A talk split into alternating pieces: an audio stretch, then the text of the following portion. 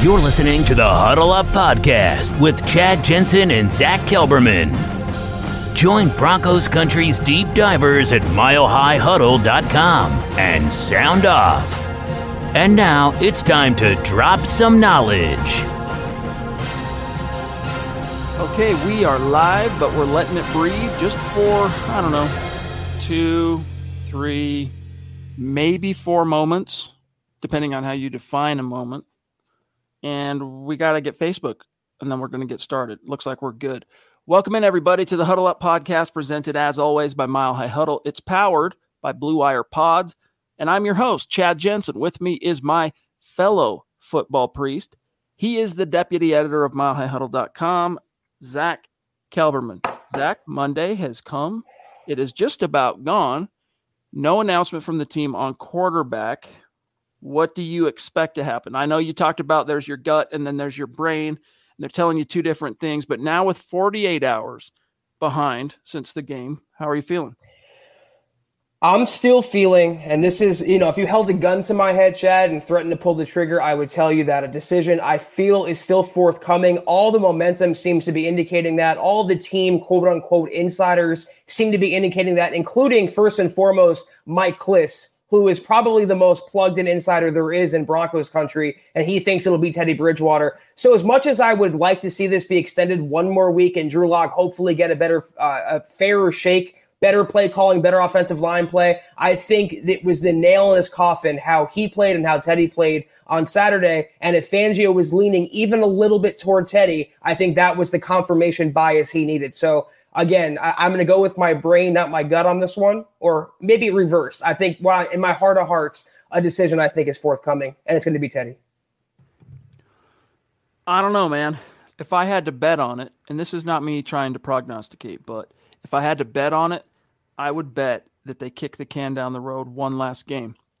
And here's why. Like, if you look at it like this, you know, it's like an equation. And what which factors in the equation weigh the most in terms of how the coaches view this, Zach? Because if you look at Teddy and Drew through two preseason games, and you were to say, hey, let's just base it on which guy looked better with the ones. If that was your call in the preseason games, who would win that? Lock. Okay. So there's there's one scenario. Well, well, what if it's maybe no, we got to factor in the entire body of work of camp. We got to factor in not just who looked better with the ones, but who looked better with the twos, and basically average this thing out. In that scenario, maybe it slides to Teddy, but it depends on how big a margin that gap was between Drew and Teddy in their swing at the plate with the ones, respectively, and their swing at the plate with the twos, respectively. I submit that the difference is negligible between both. And so, if that's the case, as I've been saying, you err on the side of upside.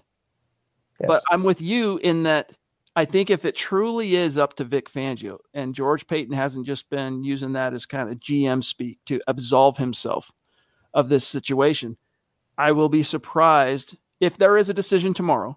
I will be dis- surprised if it is not Teddy.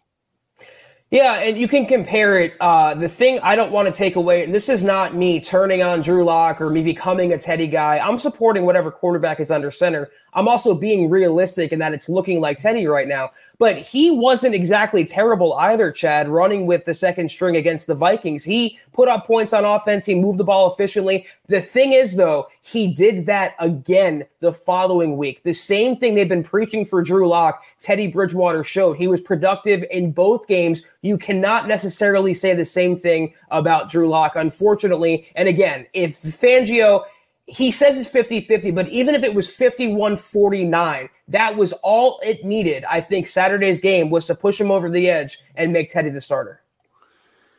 It's going to be interesting to see. Uh, typically, what happens is the, the team will meet in the morning before they practice because they got a game this week, right? The Rams coming to town for the preseason finale.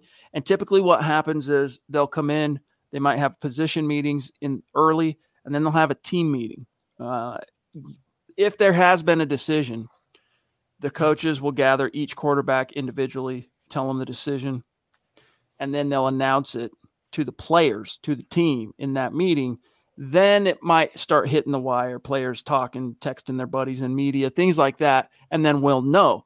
That's if they make a decision.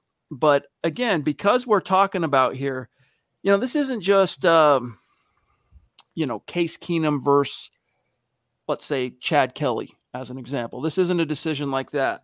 This decision actually is significantly more complex because you're not only talking about the short and long term destiny of the team, but you really have put a lot into Drew and you've made a lot of sacrifices in order to put that development into Drew. And so what if I'm the, if I'm in that room, what I'm saying is if Teddy has a margin over Drew right now, is that margin great enough, Zach, to outweigh the fact that we put a lot into Drew? He answered the bell this year. He has gotten better. We've seen the development. Is that margin of of difference in terms of where they're at in the competition enough to forsake that completely? Well, we have to look at the mitigating factor here, and it's it, the fact that George Paton is not the one making this call. Chad, it's going to be Vic Fangio making the call, and so we're told.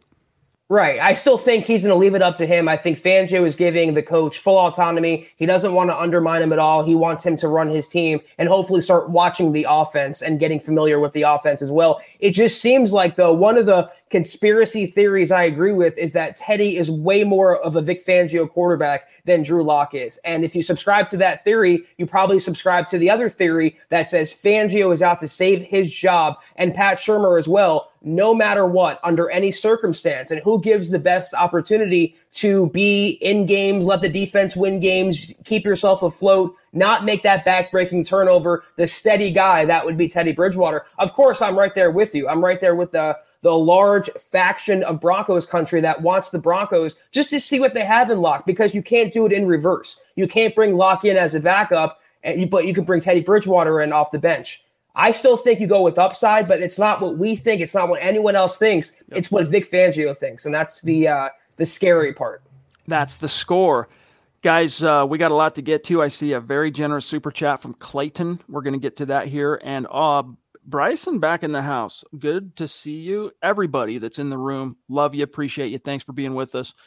We got to get to some matters of business and then we'll dive right back into the chat. And Zach, we got to start with an update on where things stand with our goals on Facebook. And look at this people are taking our calls to action uh, to heart.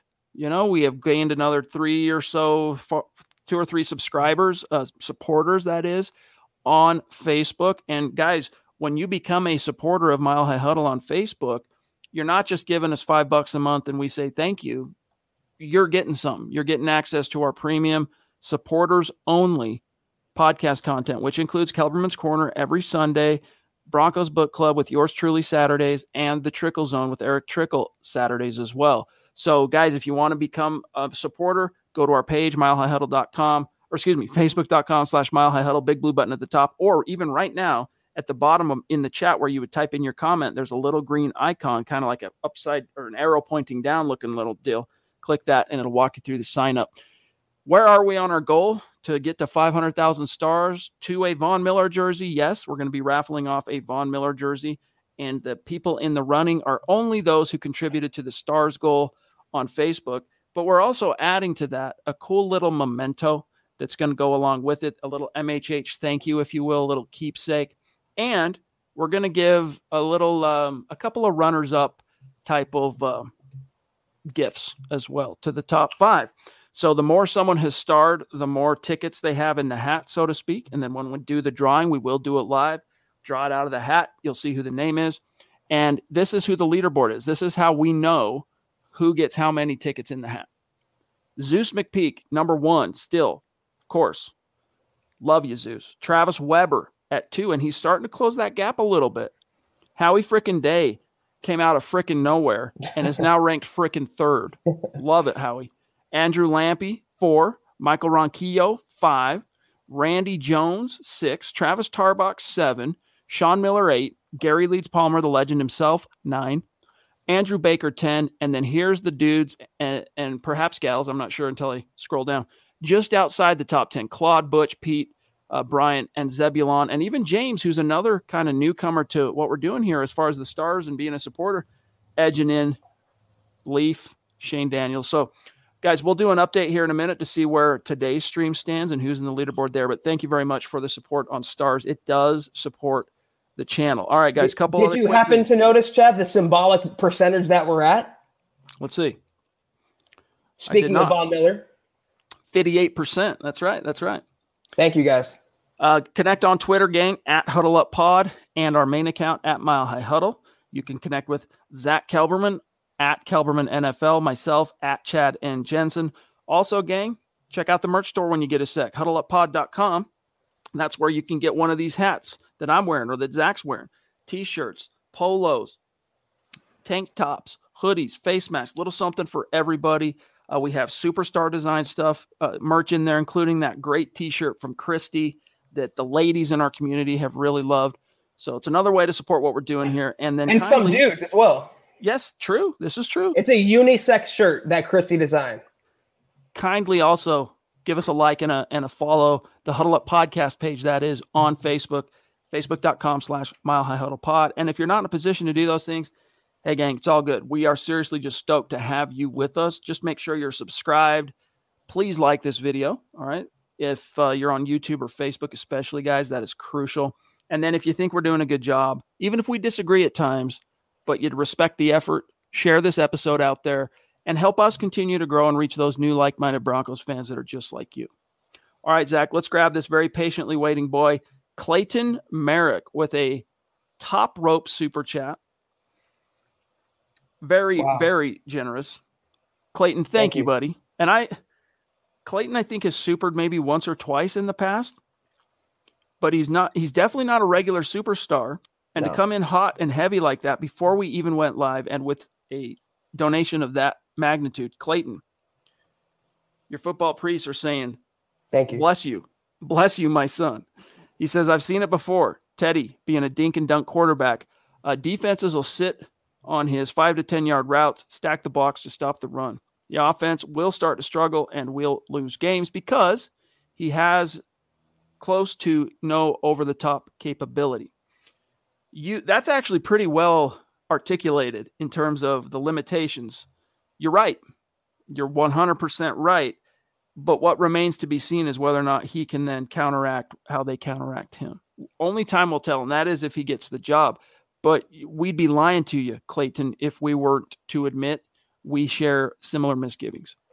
Yeah, but it's not all Teddy as well. Even if the Broncos had a quarterback that had dynamic arm talent, someone like Drew Lock, perhaps, uh, once a defense adjusts to that, no matter the quarterback, it becomes on the onus becomes on the offensive coordinator, the game planner, to counter the defense's counter, to put together a better game plan that can still exploit your opponent's weaknesses. I don't have faith that Pat Shurmur is the guy. And when you put Pat Shurmur, uh, a diminished Pat Shurmur, who took a step back last week after looking pretty good in the Vikings game, with a quarterback like Teddy Bridgewater, whose arm is uh, not as explosive as someone like Drew Lock, that's not a very challenging proposition for a defense. And I think Clayton is spot on there. This Broncos running game, they better be good because once they get shut down, not if, but when that happens, the adjustment with Teddy and Pat Shurmur is going to be difficult. And you got to have a prolific ground game in order to loosen that up. And you know what? I'm not sure that the Broncos are going to have it. I'm optimistic they are. Don't get me wrong. I'm not trying to throw a wet blanket on it, but Zach, it was a little bit eye opening Saturday night to see basically the first team O line out there with Teddy and getting zero push in the run game. Yeah. I mean, that second possession in particular for Teddy that resulted in the Dalton Risner scooping it from Javonte and the whole thing. Dude, you had three tight ends set.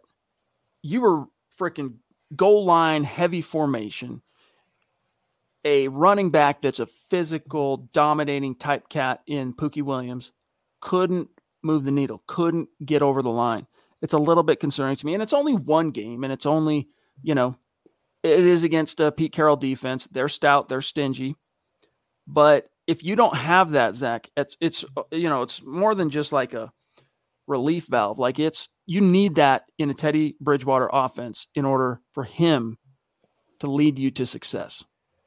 that rushing attack was not productive. I think they average on the ground like less than four yards a carry collectively, Chad. It would have looked a lot worse, though, if Javonte wasn't breaking tackle after tackle after tackle, always falling forward. So I'm right there with you. The first team offensive line, the second team offensive line, they were huge letdowns in the Seattle game. We have to hope that's an outlier and not a sign of things to come this season. Clayton with a second very generous super. Wow. Clayton, thank you. Appreciate you, buddy. He says another thing is, what's the point of having KJ Hamler and Courtland Sutton to stretch the field if we have a quarterback that has an arm incapable of doing so? It's wasted talent. Well, I feel you, Clayton, but here's the thing: don't sell Teddy too short on this, okay? Like the dude can make NFL throws. He's done it in training camp. It's just that he has to throw into the future. You know what I'm saying? Like he has to really know what the look is going to be. He's got to know where he's going to go with the ball because he's got to be able to really wind up and create that torque and power to get it there. Like Zach, that throw that Drew made to KJ in, on that post in game one, that 80 yard touchdown, Teddy can make that throw, but he's got to let it go much earlier. And it's probably 15 yards shallower in terms of where it gets caught uh, than what you saw from Drew. So you can adapt. You know, you can work around arm strength limitations, but it does eventually come out in the wash in a lot of different ways. We saw a repeat play from Teddy to KJ Hamler against Seattle, and what happened? It was underthrown. So, I mean, there's really no question that Lock has the better arm and Lock is better suited for all these weapons around him. But again, this is hopping off my previous point the Broncos had these same weapons last year. They had KJ Hamler, they had Jerry Jeudy, and they had Drew Lock under center. But what did they do with those weapons? Nothing. Zero. They squandered them because of the coordinator and Pat Shurmur never got them involved. Ignored Noah Fant, ignored KJ Hamler, uh, either force fed Jerry Jeudy too much or not enough. That's my biggest issue. It's not necessarily the quarterbacks, Bridgewater or Lock. It's still and will remain the coaching staff. All right, guys, I am uh, quickly just checking through the stream itself because the chat just did a jump on me, Zach. And the next bet, the next closest super is from Sam Bam, and I'm looking on the back end here. That jumped Anthony, Westside Philly, Darren, Joseph, Bison. Let's see, there's there's quite a few. Max. So, uh, let me see. Hold up now. Max actually was in with supers prior to Clayton's. So really quick, I'm gonna I'm gonna get Max's in here, and then I'm gonna check on where we're at on Facebook to see what the rankings are.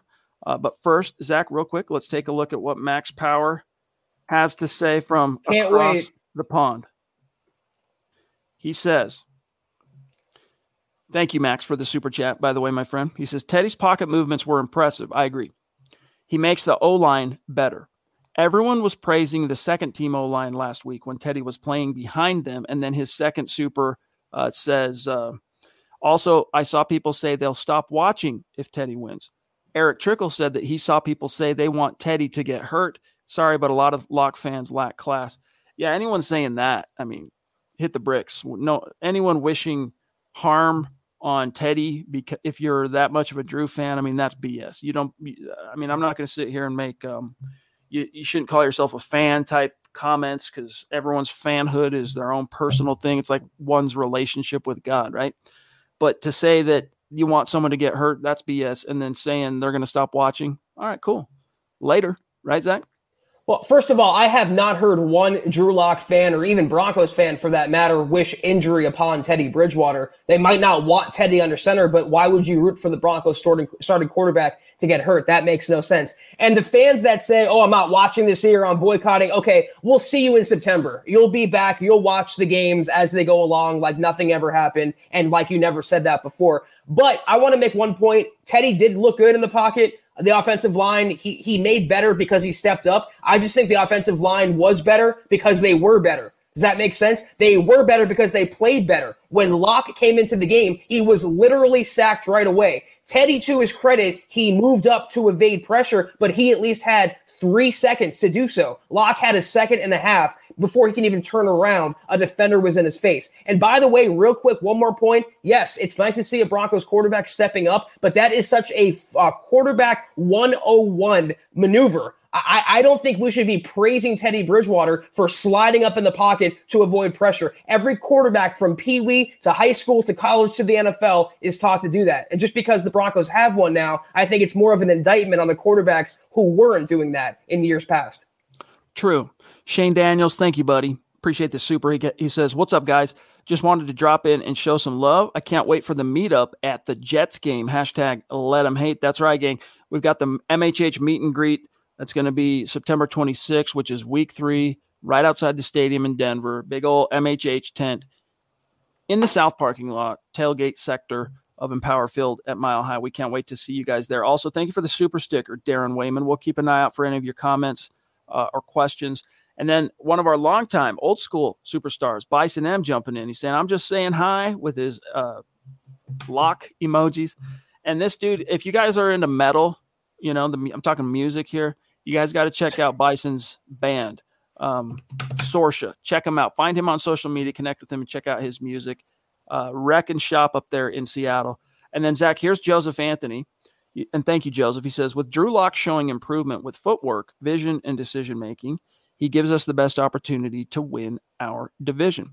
I do think that that's true if he fully turns that corner right. because as we've seen over the last two and a quarter years that he's actually been you know responsible under center for the broncos potential does not pay the bills right i mean production is what pays the bills and drew's production has been spotty which is why he was in a you know 50-50 competition this summer yeah, I just I'm I'm reading this comment chat. I'm sorry, real quick from Daniel uh, Claybrook here. So Zach, all through the draft and the preseason, you're biased for Lock. I never had a bias. I, I supported both quarterbacks. How is it you simply shrug your shoulders and say, "Yeah, Teddy will get the nod"? Just surprises me as all. As what do you want me to do, Daniel? Do you want me to continue to be unrealistic and continue simping for Drew Lock when it's becoming obvious that Teddy did play better in last week's game and more than likely will get the starting nod? I covered this team with objectivity, not subjectivity. What I I like to see Lock start? Yeah. Do I like his potential? Yeah. But if Teddy Bridgewater is the guy, I have to accept that. I will accept that because I want to see this team win, and I'm going to cover them right down the middle.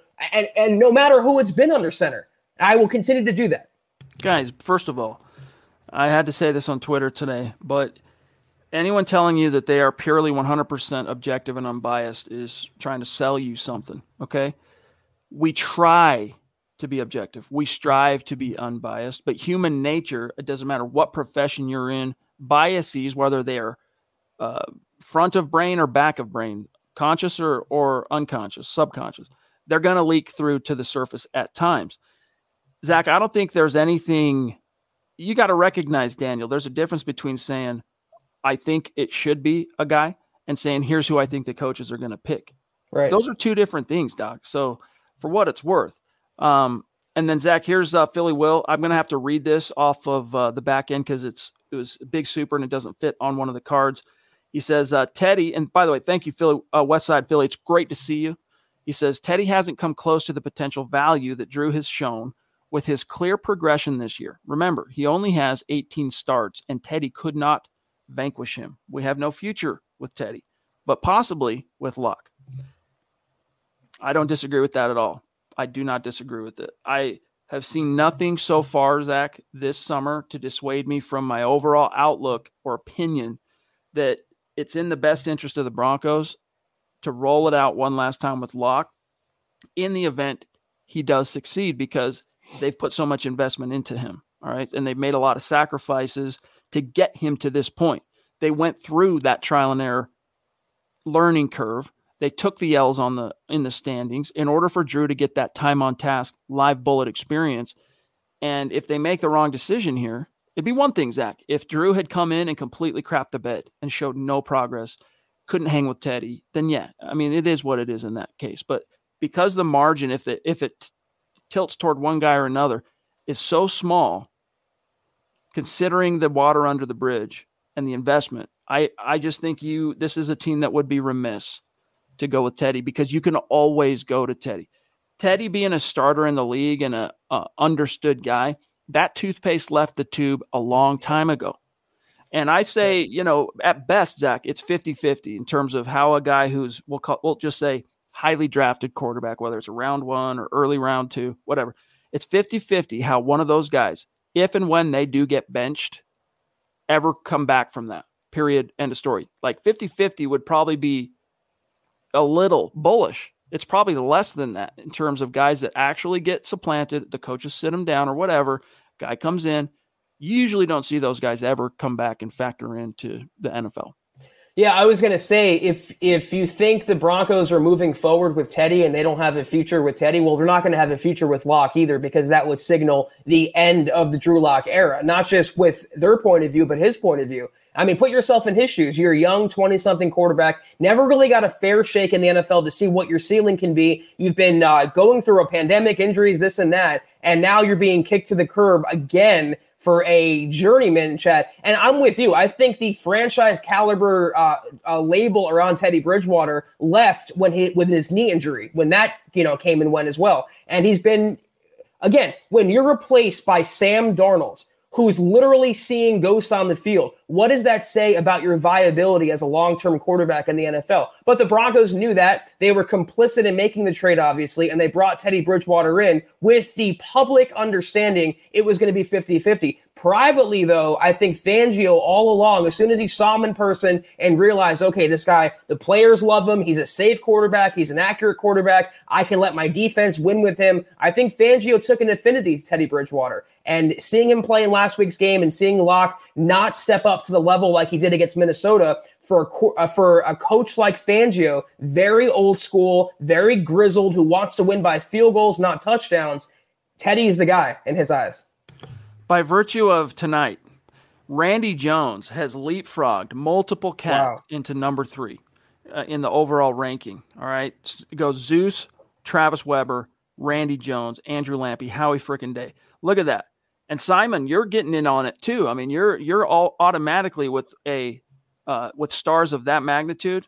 I mean, you're going to have a lot of tickets in the hat, bro. Travis, you're already highly ranked. Thank you guys. Claude, Andrew Lampy, highly ranked. James Scott, hey, thank you for that support, brother. Travis Weber, legendary, legendary. We've really enjoyed getting to know you in these chats. Elliot Sean, another newer name, Welcome. giving us props, supporting MHH. Thank you for the stars. Jay Helms as well. Melvin Paulson, those three brand new names that I've never seen stars, Zach. And then, of course, the very trusty Andrew Morrow. And by the way, Andrew, your shirt shipped yesterday or was it this morning? Uh, so you should see it within the next couple of days. But man, thank you guys. Keep it coming. You are climbing the rankings. All right, Zach, real quick here. Let me do a little scroll down and see if I can still get to Sam Bam here. I think I can. Actually, let me do it. Let me do it this way. Let me do it this way. Bear with me, guys. I think I can. I think I can. Uh, Sam Bam in the hizzy.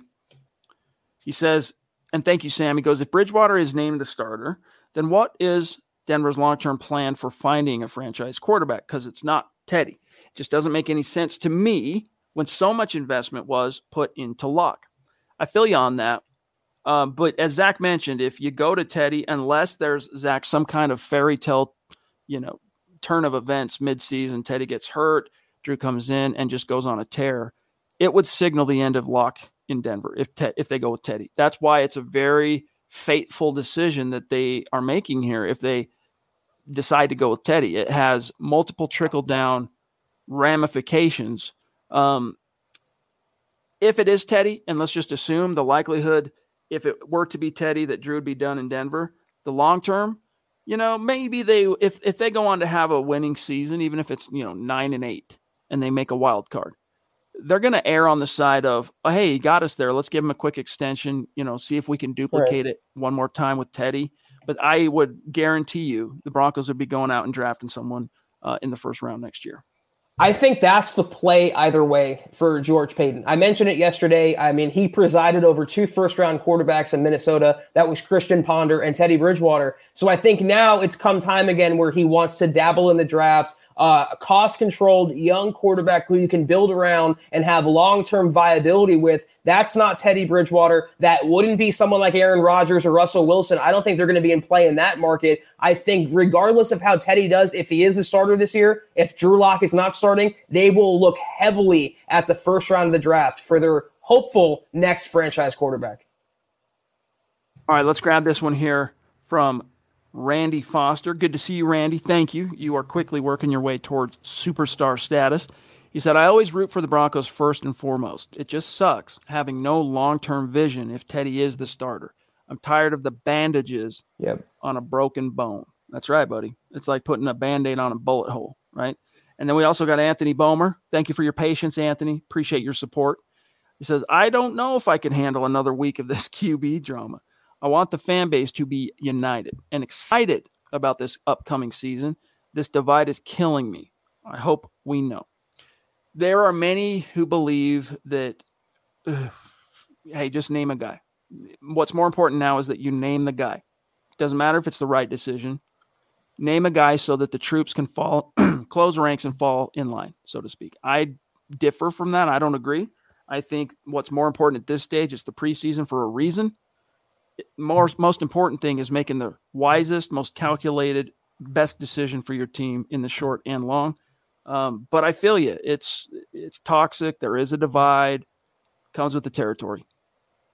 I could see it both ways, and you know, I, if, if we've made it literally months with this quarterback competition. What's one more week? So I look at it that way. And if it takes another week for Fangio, if it is truly 50 50, if he's undecided, if he's unbiased, if he's not leaning in one direction, if one more game is the tiebreaker in this preseason, then so be it. But if he's leaning toward Teddy and there's really nothing that Drew Lock can do in the backup bowl in this next preseason game, just name him the starter now. And like I said, let the other players know who their quarterback is going to be, who their leader is going to be, and start building some camaraderie on offense, Chad. They're, it's late August now, and they don't have their QB1 set in stone. We're going to be coming up to the Giants game soon, week one. I would like the team to know and build around that quarterback no matter who it is. For what it's worth, people saying that there's no way Fangio could name Drew and maintain credibility in the locker room after what we've witnessed. That ethos, I'm sorry, you're tripping when you hear someone say that, to me, that smacks more of bias than anything because Drew, I mean, at worst, has been equally productive, equally impressive. And it's unfortunate that with the twos, Drew didn't have a great game. I still maintain, though, Zack, he didn't have a bad game. And he was unlucky and unfortunate that it happened to be a game that the backup O line second teamers just decided to uh, not play so hot. Travis, appreciate the love, buddy. You show lots of love, and uh, we love you back, my friend. Yeah, I want to um, make make one point though, real quick, yeah. Chad, about Drew Lock's performance. Real, you know, the shovel pass to Seth Williams where he escaped pressure and showed some kind of backyard football. If that was Patrick Mahomes or Justin Fields, especially, the NFL Twitterverse would be raving. Broncos country would be raving and wanting that for their own quarterback. But that Drew Lock did it. It's no big deal. Claude says five bucks is a cup of coffee, guys. Well worth it for the best Broncos analysis around.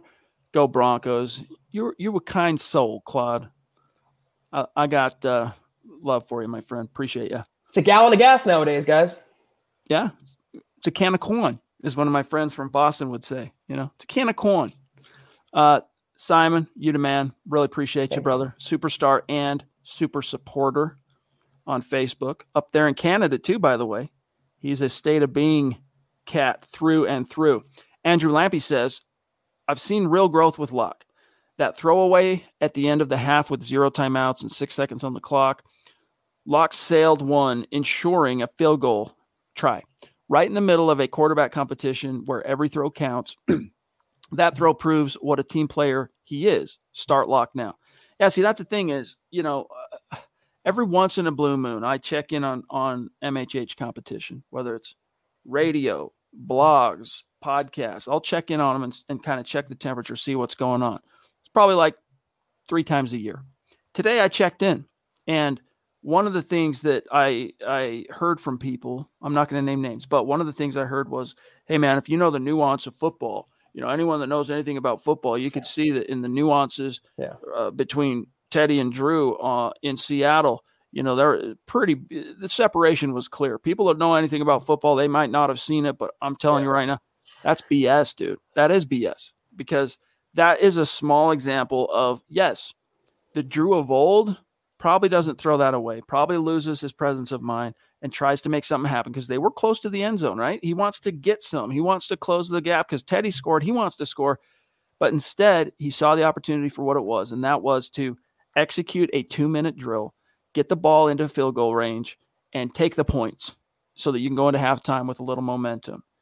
I'm not sure that's something Zack Drew does if it's, you know, game three 2020. I know there was no preseason last year, but you get my point. First of all, nuance is like narrative. It's one of those trendy kind of NFL terms, and and no one out there is going to tell me uh, what I can or cannot think about the Broncos. Is going to you know tell me how I should analyze the team or how I should analyze football. As long as I have two eyes and a brain, Chad, I'll be spewing my own takes and my own opinions. But as as will you. But the thing with Lock, I, I, think it is tangible growth. And you can say, oh, it's pretty sad that he's learning to get the ball the way in his third year, or he's a little more accurate. He's checking it down now. But that's all we ever wanted from him. Every Drew Lock critic, most of them said if he can just cut down on his biggest flaws, which are taking unnecessary sacks, uh, you know, committing turnovers, inaccuracy, just becoming unglued they'll be, get behind him. He'll become a better quarterback. Now that he's doing that, it's getting no credit and no acknowledgement, no recognition, Chad. He's standing more poised in the pocket. He's taking what the defense is offering him. He's going through his reads. He's running when nothing else is there. And you might say that's the influence of Teddy Bridgewater, and it certainly is, but that's also Lock's growth and maturity now with some continuity with the coordinator for a second year in a row. So, yeah, I see it too. And no matter what the Broncos uh, come to their, their final decision, whether they name Lock or, or, or Bridgewater the starter, there is tangible growth from Drew this year. No doubt about it. No doubt about it. Uh, Teddy from John Houston. Thank you, John. He says Teddy is has never thrown more than 15 touchdowns. He's been on five different teams. He's a backup. So all that time with Lock wasted for what? Teddy? He was replaced by Darnold. Come on. Yeah, I feel you on that. Uh, and to Drew's to to to Zack's point, let me put it this way: to Zack's point, one of the reasons Teddy was brought to Denver was to also give Drew a model, to give Drew uh, some veteran help in the room, yeah. which he hasn't really had. Blake Bortles, I mean, eh. uh, Jeff Driskel, nope. Um, Joe Flacco wanted nothing to do with with Drew Lock. Said on multiple occasions. Great guy. In front of the mic. Hey, I'm not here to coach up a, any young kid that's basically drafted to replace me, and I do understand that to a point. All right. He turned his back on him on the sideline, Chad. The guy was a child. I mean, come on. But listen, Drew himself has said Teddy's helped him a lot. And I think that influence of Teddy, you're seeing that combine two different things. One, Drew's film sessions with Peyton, I think, probably played a role. Yes. And then his exposure to Teddy and seeing how Teddy operates, and and also just probably Teddy's helped him. Like Teddy's not one of those guys that's going to turn your back. Teddy is a guy that will help you. He is a true leader, whether he's the starter or not. He's a dude that cares about his teammates as much as he cares about himself. And I think that's why you're seeing a better pocket feel, a better pocket presence, better pocket discipline from Drew Lock. Um, Here's one real quick, Zack, from Brian, and then I'll get your reply here. Brian Van Vorst, what's good, buddy? Appreciate you. He says, for people who say Drew played against, pardon me, for people who say Drew played great against twos and threes, let's get, get this out there. Teddy needed those four plays to get a first down against twos and threes. Drew didn't. Even Steven equals go lock. Yeah, eh, th- th- look, if you don't get the fourth down tries that Vic Fangio kind of greased the wheels there for Teddy. Whether it was in an effort to like swing the momentum Teddy's way, you can put on your tinfoil hat and think that way if you want, or just simply like, hey, we want to try this. Let's let's move the needle. We got some confidence that Teddy on a fourth down can move the chains. Either way, he got some swings at the plate in a artificial scenario, artificial format that I'm not sure Zack Drew would have got if the roles were reversed. In fact, I mean, when Drew got his foot stepped on, right? He probably didn't drop back quick enough. Usually that's on the that's on the play, the quarterback when that happens.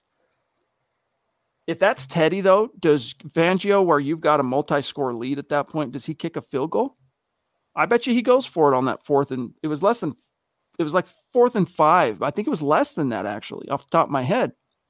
So that does that help that did swing things. So if this really is even Steven, these are factors that the coaches are discussing in terms of the overall equation. In fairness, and correct me if I'm wrong though, didn't Lock get a few fourth down opportunities against Minnesota? I remember the, the first string offense going for it on a few occasions. So I think that's a Fangio decision. He went into the preseason thinking to himself, and rightly so, I'd rather the Broncos get one more practice play on offense than kick a field goal in a meaningless preseason game. But there's some truth to it. I mean, Teddy was kind of goosed along by the fourth down conversions, but it works both ways. And I think indisputably, no matter what, no matter fourth down, third down, Teddy made better throws than Lock did against Seattle. That's point blank. By the way, before I grab Zebulon, Dylan moderating tonight in the chat. Appreciate you, Dylan. He says, if you want to state facts, the context behind them is also a part of the story. Well said. Uh, Zebulon says, unless you call plays with no checkdowns, Teddy will take the checkdown 99% of the time, regardless of the game plan changing. Yeah, yeah. In fact, my brother, who's a big Broncos fan, shocker, uh, he was at a golf tournament and traveling and stuff on Saturday, wasn't able to actually watch the game live. And so I met up with him today and he's like, How'd it go? And I was kind of trying to convey to him the play by play, basically. And finally I said, You know what? And I whipped out the highlights on YouTube and I showed it to him, right? And if I heard my brother say check down once, I heard him while Teddy was on the field, I heard him say it six, seven times, dude, no lie.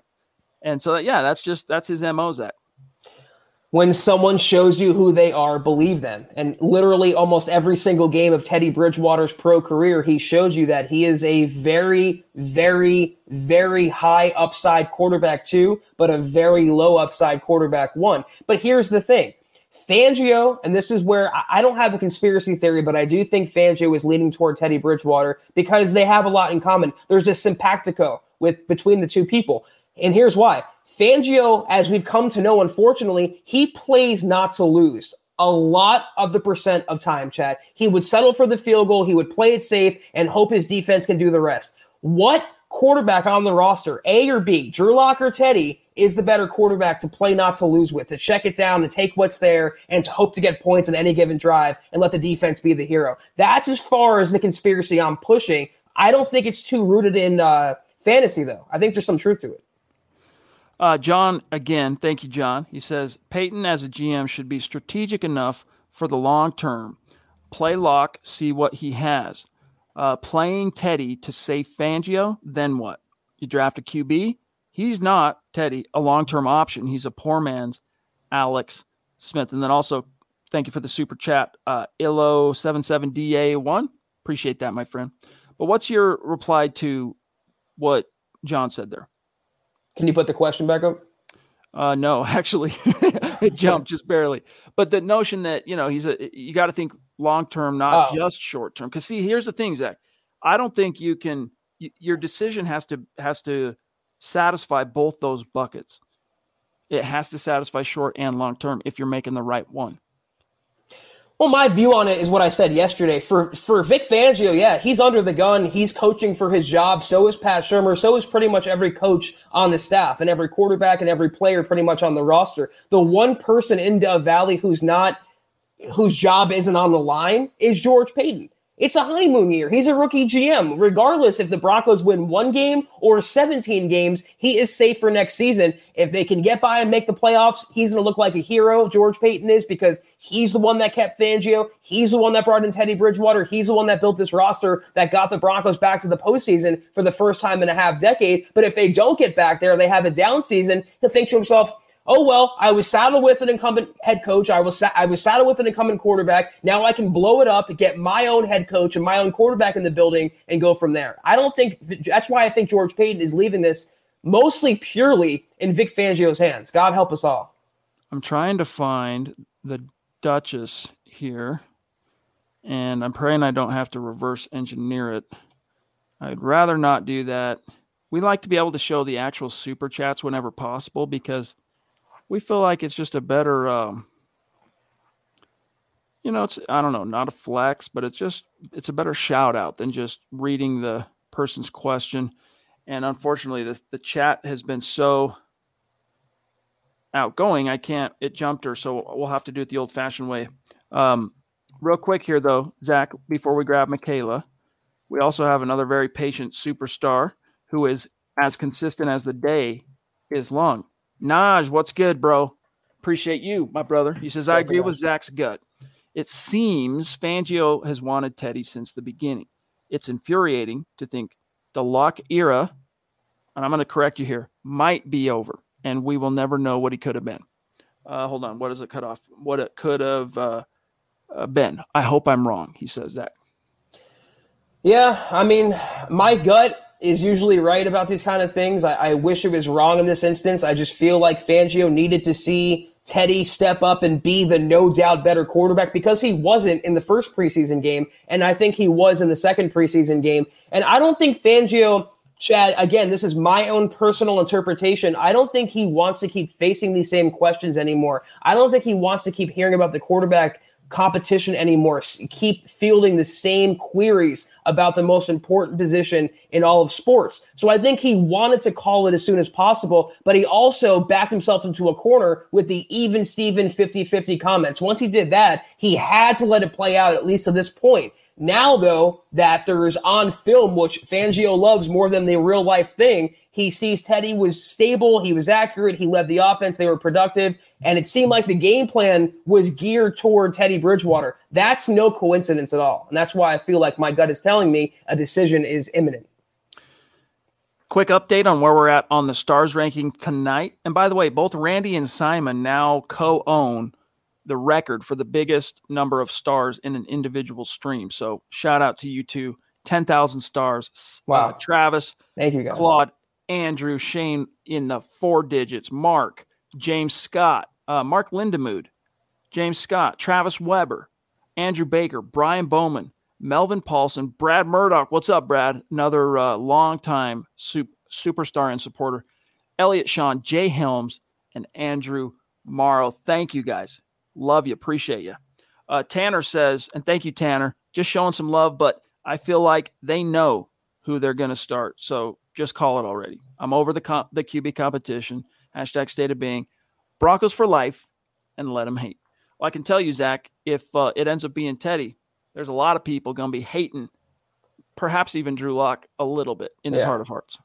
Yeah, because you know, again, it's a very, or I, I shouldn't say very, it's a pretty high floor for a Teddy Bridgewater quarterbacked offense, but the ceiling isn't there. And if you want to survive and win games 16 13, that's one thing. But if you want to take down Kansas City, if you want to go toe to toe with Buffalo, with Baltimore in the AFC, if you want a chance to maybe average more than 17 points a game, Drew Lock is your guy. And the most infuriating part is, though, Chad, he has not had, he's in his third year now, not one full season. It's one thing if he was a full season starter, everything went according to plan for the most part, and he and he alone crapped the bed. But it's always going to be the question what could have been with Drew Lock? And I think that's going to haunt the Broncos for a little while. Especially if they make the, the wrong decision. Uh, check this out. I can do it this way. Michaela, let me blow this up. Here she is in all her glory, rocking her Bronco mask. She's rocking the Christie designed MHH shirt, though you can't quite make it out fully in her profile pic there on YouTube. But you can see it at huddleuppod.com right now. That's right. And Michaela, love you. Thank you so much. We call her the Duchess of MHH for a reason. She's royalty here, legit and in our hearts. She says, How is Teddy the safer choice? He had 11 or 12 picks last year. They both had crappy years. They did. Yes. In fact, and thank you again, Michaela. That's the reason Teddy, after getting paid, was shown the door lickety split, Zack, for a quarterback that, let's face it, it's not like they moved mountains and got Aaron Rodgers in Carolina. We're talking about Sam frickin' Darnold. Yeah, the quarterback that Justin Simmons still has nightmares from. Uh, and the thing about Teddy and Lock, they actually went through a lot of the same things last year. Uh, Teddy lost Christian McCaffrey in Carolina. He had a new coaching staff, new offensive coordinator, and Joe Brady, who, by the way, craps all over anything Pat Shurmur can even dream of. And of course, last year, and, and throwing the pandemic, and Lock had the injuries, the offensive line, the play calling. So, you know, you could say they're coming out of last season, they're on the same level, but it's if that was Lock, Chad, who got replaced by a quarterback of Sam Darnold's stature, we would never hear the end of that. That would be on his tombstone. But that's suddenly, you know, there's collective amnesia when it comes to that fact about Teddy Bridgewater. That's true. People would be trying to clown him nonstop, nonstop. Luis, what's up, brother? Thank you for the super. He says, Hey guys, I'm a Drew Lock backer, but is it concerning to you guys, as it is to me, that Drew hasn't been able to show to be the clear cut winner at this point? Um, well, it, look, I think he is the winner. I really do. I don't. That's not me predicting that's that, what the coaches are going to decide, but I do think Drew overall, and it's also considering too, like I've said, some of the other factors. I'm going with Drew if I'm in that room making that decision because I know I can always go to Teddy whenever I need to. I would be remiss to give up on the kid, especially after he showed some strong strides forward this summer. What's more concerning, Zack, to me is the inverted version of that question, which would be, hey, is it concerning to you that Teddy hasn't been able to show to be the clear cut winner at this point. That to me is more indicting than anything. How about this in terms of indicting? And and Luis, I'm going to assume that you're a lock guy, and correct me if I'm wrong. I apologize if I'm wrong. But why isn't the opposite ever discussed? Teddy being the steady guy, the veteran, all this experience, uh, the more accurate guy, the more level headed guy. How come there was no clear separation from someone as bad as Paxton Lynch 2.0 in Drew Lock? How come he didn't blow him away? How come this needed to take two preseason games and we still don't know who the Broncos quarterback? Again, it's collective amnesia and, and they pick and choose uh, Drew Lock haters what they want to forget and what they want to remember. But that's never talked about is that Bridgewater did not blow the doors down either. And you can make the case that he should have when compared to someone like Drew Lock. James Scott, thank you for the stars again, James. He says, uh, yeah, let's ignore the last eight seasons where Teddy never threw more than 15 touchdowns ever.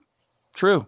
I mean, today, another question. My brother goes, uh, well, you know, hey, man, Teddy's got that Pro Bowl year, right? I said, yeah. I said, take a stab at what you would guess his stats were that, that year. And no lie, this is what he said. Um, 3,200 yards, 28 touchdowns, 12 picks. And I said, "Hey, you were close on the on the yardage. It was 32 and change. 14 touchdowns, 9 picks. Dude got a Pro Bowl. Why? Well, because A, he was an alternate. He wasn't straight voted to the Pro Bowl. He was voted enough to be an alternate, and then probably two or three different NFC Qs probably bowed out, and so bumped him up. And two, Zack or B, uh, the Vikings were damn good that year. You know, they went they won 11 games, won their division. I mean, they were a force to be reckoned with. in that, you know, you've seen it. I mean, think about the Peyton years, right? How many guys on that roster during the Peyton years that made Pro Bowls, you could argue, rode his coattails to the Pro Bowl were undeserving potentially of Pro Bowls. I mean, even go back to his time at the, with the Colts. It's a similar thing. When the team has success, I mean, look at the Kansas City Chiefs. I don't know how many Pro Bowlers they had last year, but it was either the year before that, I think they had nine. Were there really nine Pro Bowlers on that? Or was that like heavy lifting being done by Pat Mahomes, Travis Kelce, and Tyreek Hill, right? If we're being real. But when the team has success, it trickles down to the to the individuals, and that's the reason Zack uh, Teddy got his his Pro Bowl nod. And then Mark says last year everybody was on the lock sucked bandwagon. Most people were, yes. Most people still are. That's True. that's that's the the crappy part about it. And real quick, Slick Ricka, since we mentioned you, I see you spamming the chat. You're gonna have to stop doing that, or else you will get booted. It's okay to put what you want, but when you keep spamming the same thing over and over, we got to put an end to that. Um, yeah, I don't know, Dylan. If you see that continue, go ahead and bounce him because that ain't cool. BNS wants to know, Priest, did uh, Rojesterman Farris, man, I can't believe I remembered that, land anywhere now that OJ Moody is down? Dropping him doesn't look so good. I'm not sure. I'd be lying to you. I mean, I could Google it, but we're about out of time. I don't think he's been cleaned so. up and picked up anywhere, but uh, you're going to be okay because, first of all, PS2, I mean, you're four deep right there. And, you know, it gives Parnell Motley, uh, Kary Vincent Jr. had himself one hell of a game in Seattle. I mean, he wasn't like picking the ball off, but he was a little sticky man. He was everywhere and he was not allowing separation. Really impressed with Kary Vincent. So, uh, Farris was cut for a reason, BNS. You know, I love you, but Farris was the first corner cut for a reason. And it was not just because he was, you know, the newest guy in terms of like he knew the least about the, the scheme. Like he had a couple of flash plays in his first two practices or whatever that was, Zach, but um, the Broncos liked more from what they were seeing from the likes of Motley, Nate Hairston, Saivion Smith, uh, McCain, uh, etc. I don't get that though. You have people like Duke Dawson just taking up space on the roster, and Farris comes in and literally picks the quarterbacks off two practices in a row. I actually thought they had something with Farris, but say la vie. I don't think he's signed. I think he's still on the open market. So maybe down the road, he's one of those Rolodex players that the Broncos could call in case of emergency. I mean, he showed pretty well. And about Michael O, real quick, uh, Mike Klis reported yesterday they got better news. It's a hamstring injury, not a knee injury for Michael O. Still sounds like a multi-week ailment, but not a season-ending ailment, thank God. So he'll be back at some point. And to his credit, Michael O, he had a really, really good summer before going down. George Fox, I flashed your comment there because we do echo your sentiment. Um, and Travis, yeah, he got replaced by Darnold. Still scratching my head on that one. Uh, Chance on Facebook says, and let's see those stars, Chance. Let's go, dog. Get get in the running for that Von jersey. He says, I'm in shock if Fangio and company play it safe, uh, but also not surprised. Fangio has less creativity than John Fox and Vance Joseph, and is the opposite of what we need to buckle up and go for it. It's sad. Drew Lock can become a Super Bowl quarterback. Don't see that with Teddy at all. Let the D line, let the, let Drew Lock. Every time I see DL like that, I think D line uh, grow. Yeah, I don't know about a Super Bowl QB, but I see still that that Drew has franchise tools and traits and upside.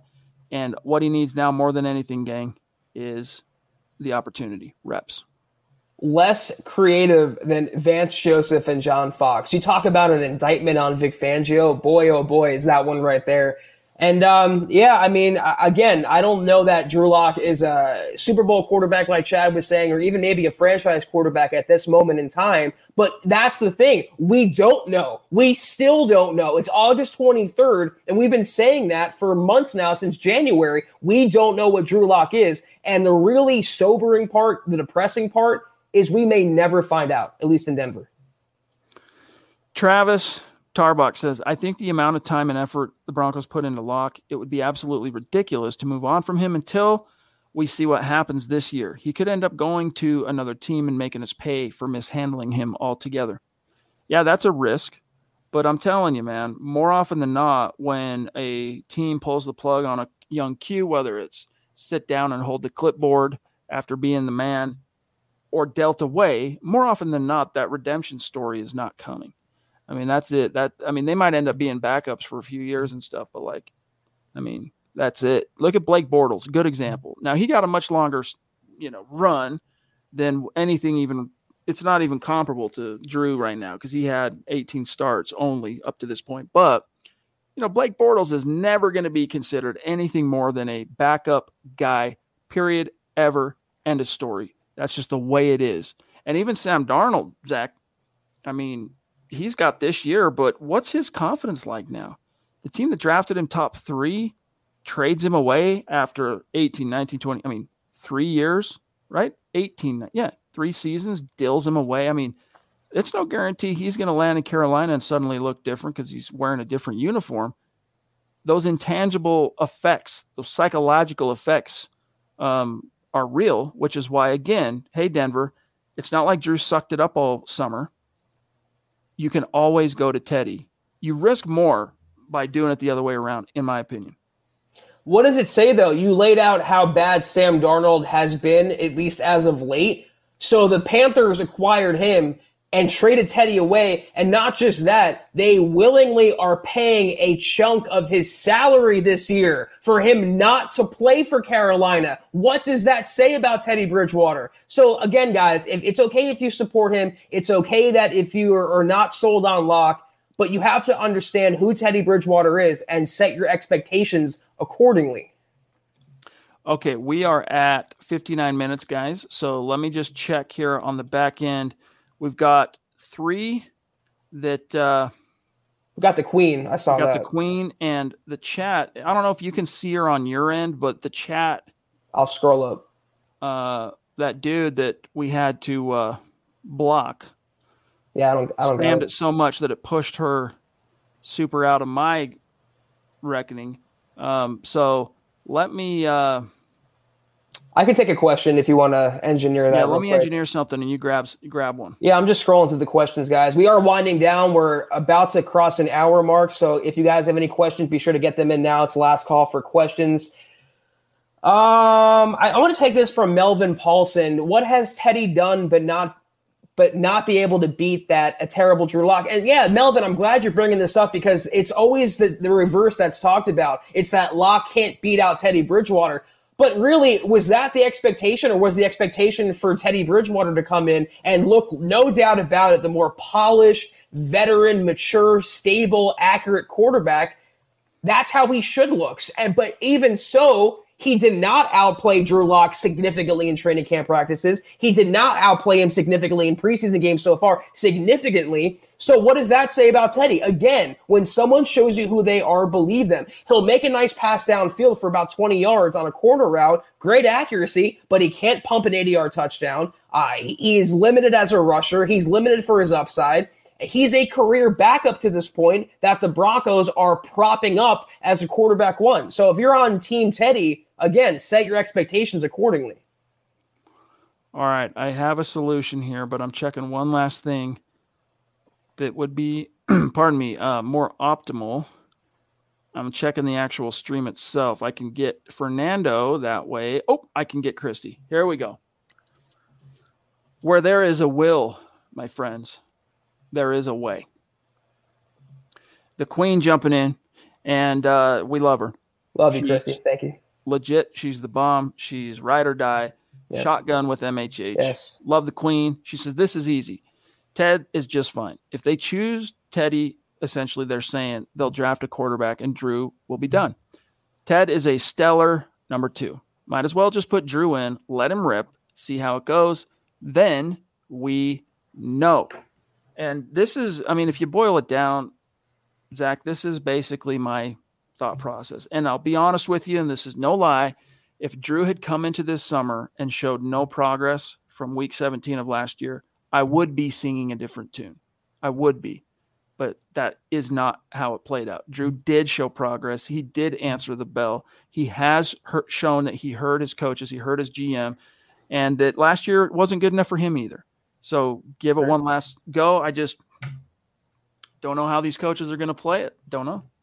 He looked like the lock of new against Minnesota and looked like a lock of old against Seattle. But here's where I digress from that point. You also got the Pat Shurmur of old. You also got the offensive line of old. You also got the tempo and the pace and the passion and the intensity of old. All those things were absent against Minnesota. That's why I thought the team, Drew Lock, Pat Shurmur, everyone, Fangio included, was turning a corner. But obviously, it was a wolf in sheep's clothing, all of them, Chad. Maybe this, though, the upcoming preseason game, this will be a telltale sign of who are the Broncos? What is their identity? What are they going to look like? A rough draft of the final product maybe can be gleaned this coming Saturday. Based case, legendary superstar. He says Klis seems to be the only reliable reporter calling Teddy the winner. Is he still the team's mouthpiece under Paton? Maybe Lock has a chance. Um, yeah, he's definitely still the mouthpiece, but there are others. Uh, Albright, I tend to trust a little bit more uh, because not just because friend of the show and all that, but I don't know. He just, I just trust his his reporting a little bit more in terms of things like this in particular. You know, uh, but Klis does. Uh, Klis wants Teddy. Again, it goes back to you know, everyone has a bias on some level. Right. And if you follow Klis at all, at least the last three weeks, man, it's pretty clear that he's kind of been pining for Teddy all along. And it might just be that he's traumatized, right? From covering this team through the worst five year stretch ever. Uh, but either way, it's a it's a bias nonetheless. Well, if this Broncos gig doesn't work out for Klis, he can always go be a part of the Seahawks announcing crew, Chad. They love Teddy Bridgewater as well. He is the guy far and away. He is the, the prominent guy of Broncos coverage, of Broncos media. He wants Teddy. But I've noticed about 90% of prominent Broncos media, Troy Renck, I really won't name any other names beyond that, seem to be pushing for or gearing toward Teddy Bridgewater. Benjamin Albright is the one prominent guy that's been, if not objective, then slightly in Lock's favor. Fernando, it's great to see you, my friend. Thank you for the super chat. We got to get this one, two more, and then we got to go, guys. So hold off on them. Fernando says, I thought Lock looked good. He did what he could with what he had. I think him keeping drives alive and not turning the ball over really showed improvement. Zack?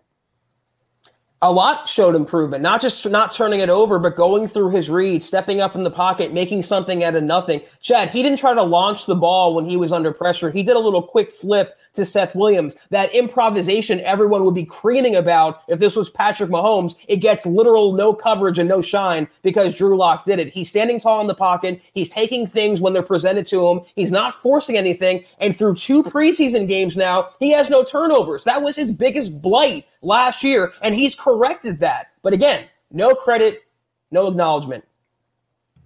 The brainstorm. Thank you, buddy. What would be better, starting Teddy, then bring Lock in if Teddy's bad, or start Lock, then bring Teddy if Lock is bad? Uh, start Lock, then bring Teddy if Lock yeah, is bad. That's sorry, the only way you can go. The syntax on that fried my brain for just a moment here. Um, real quick, I want to flash Char and then I'm going to read it. She says, "So ever, and thank you for being a supporter, Shar." She says, "So ever since preseason began, I've been thinking about the QB battle." This coming from a Broncos for life fan. Ever since Lock showed his skills at the end of 2019, I knew there was talent that needed to be polished up. I have been trusting the process ever since. My take is maybe it's the type of coaches he has. I keep telling myself one more season, and I hope to God Pat Shurmur gets fired. Uh, if, knock on wood, the Broncos don't do well. He will. Uh, because Lock did well under Skangs. So yes, he did. Good points there, my friend. Um, Last one here from Brad, and then one more super, and we got to go. Murdoch says, regardless of the QB sitch, I think we can all agree they're going to field the top five defense this year. With the new additions of Surtain and Jonathan Cooper, to name a few, I'm excited. Yeah, I, I, I would feel pretty confident in saying top five, but let's not get too far out of our skis. The quarterback they went against for most of that game got waived today, right? Uh, McGough got cut today. So he could be bagging groceries two weeks from now for all we know. So I do think that it's shaping up well for this team defensively, Zack. But uh, I, I, don't want to jump the skis real quick. Last one, Michelle, the better half of Albert Knoppers. Good to see you, my friend. She says, first time commenting from a marketing standpoint on a comeback team. This quarterback competition is a brilliant marketing marketing strategy. No matter what is going on in any other team's country, the Broncos are on everyone's lips. No one knows what to expect, and they want to know go Broncos. Well, that's for sure. And I mean, in Denver, Broncos reign supreme. Uh, I mean, there's no sports team in the Rockies that can compete with the Denver Broncos, but maybe you're onto something there. Yeah, I, I want to say this again, though. Um, for anyone who doesn't believe Jonathan Cooper is thriving right now, Pro Football Focus listed its three highest graded defenders of this preseason. I think it was rookie defenders. Number mm-hmm. one was Jonathan Cooper. Uh, number three was Patrick Surtain. Number two was Micah Parsons. So I think George Paton did something right, Chad, this past April. Most definitely. Uh, Jules Romero, Bridgewater was on the verge of a franchise being, being a franchise Q before his freak injury in uh, year three. We can still be optimistic if Teddy is the starter, especially with this roster. Yeah, I wouldn't be. I wouldn't completely uh, rule out the possibility, Zack. But let's keep expectations in check there.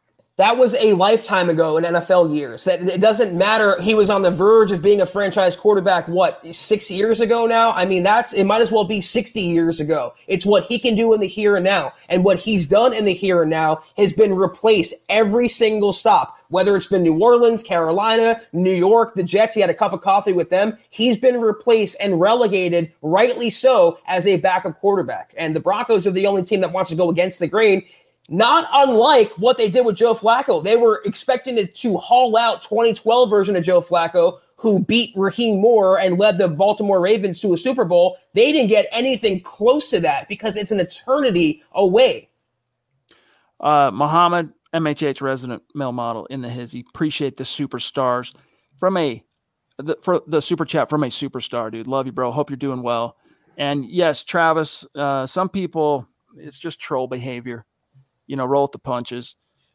I need to get some moderation. Uh, we need to get some moderation for Facebook. It looks like because of the spams uh, over there. But Zack, we got to be done. But before we do, let's update everybody on the final tally um, for Facebook today. All right, Randy Jones, Simon at the top, Travis Tarbox, Claude, Andrew Lampy, Shane Daniels, Mark, James, Travis Weber, Andrew Baker, Brian Bowman, Paul Michael Rogers, appreciate that. Shar in the hizzy, Melvin, Colby C. Collier, appreciate you, brother. Brad Murdoch, Elliot Sean, Jay Helms, Andrew Morrow. That's a long list, a long list, guys. We really appreciate the support.